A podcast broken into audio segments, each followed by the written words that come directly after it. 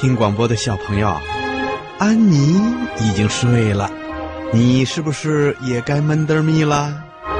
嗯，我知道有的小朋友喊起来了：“不睡不睡，今天是大年初一，我们不想睡。”嗯，好，今天呐是过年，博士爷爷就为小朋友们再讲一个故事。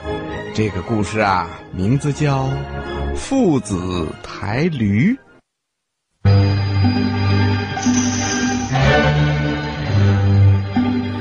从前有父子俩要去赶集，于是啊，就牵着自己家的毛驴，高高兴兴的上了路。赶集的地方离家挺远的，父子俩走着走着啊，就走累了。正好路上看见一个人，这个人一看他俩累得满头大汗，就笑话他们说：“哎呀，这父子俩真是太傻了，有驴不骑，偏要自己走这么远的道，真是傻到家了。”父子俩一听，不好意思的低下了头。可是他们的心里却觉得这个人说的挺有道理的，于是爸爸就对儿子说：“儿子啊，你就骑到毛驴上去吧，咱们接着往前走。”儿子一听，心里特别高兴，他就赶快窜到了驴背上，骑着小毛驴儿呱嘚呱嘚的继续向前走。走着走着，他们又碰上了一个人这个人一看。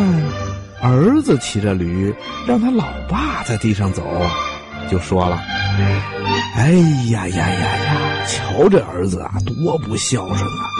自己骑驴，倒让他老爸在地上走，真是太不懂道理喽。”儿子一听，不好意思了，他低着头，心里想：“嗯，这人说的有道理啊，我应该让爸爸骑才对呀。”于是他就赶紧从驴背上跳下来，让爸爸骑上去。爸爸一见，挺高兴的，嗯，这儿子有出息啦，知道孝顺老爸喽。于是爸爸就骑到了驴背上，小毛驴驮着他，呱嘚呱嘚呱嘚的继续向前走。走着走着呀，他们又碰上了一个人。这个人一看到爸爸骑着驴，让儿子跟在后边走，就指指点点的说：“嗯，瞧这爸爸当的真不像话，自己骑着驴，倒让儿子在地上跟着，真是个狠心的爸爸哟，一点都不知道心疼儿子。”哎呀，爸爸听了不好意思的低下了头，他心里想啊，嗯。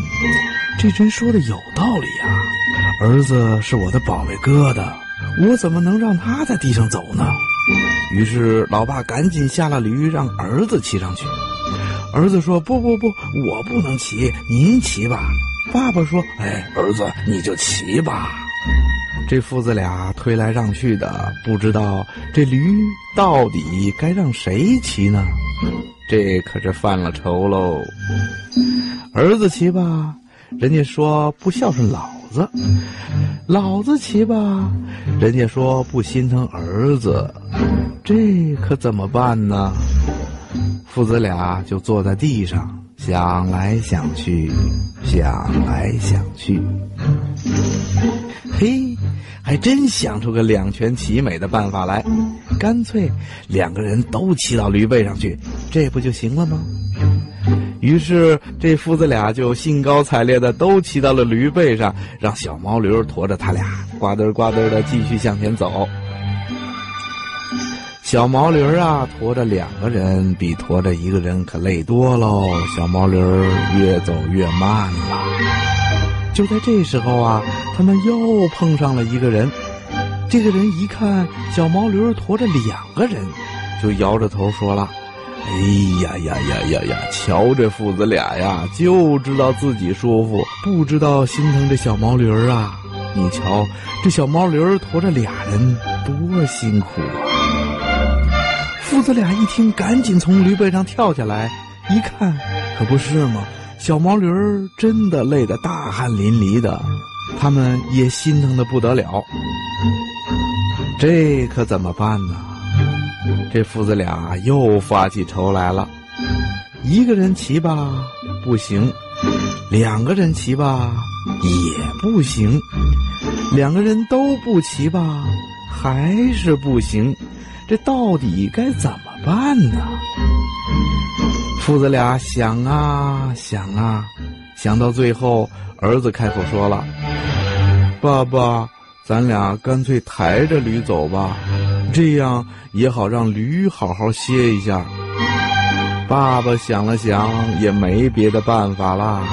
于是啊，他们就找了根竹竿当杠子，把驴呢放到了捆上，然后一前一后的抬了起来，呼哨呼哨的继续往前走。走啊走啊，他们终于来到了集市上。两个人这时候啊，已经累得气喘吁吁、满头大汗了。人们一看到这父子俩抬着驴来赶集，都笑得前仰后合的。这时候，有个小孩跑上来问他们说：“你们怎么这么笨呢？有驴不骑，干嘛抬着走啊？真是太傻了！”父子俩听了这话。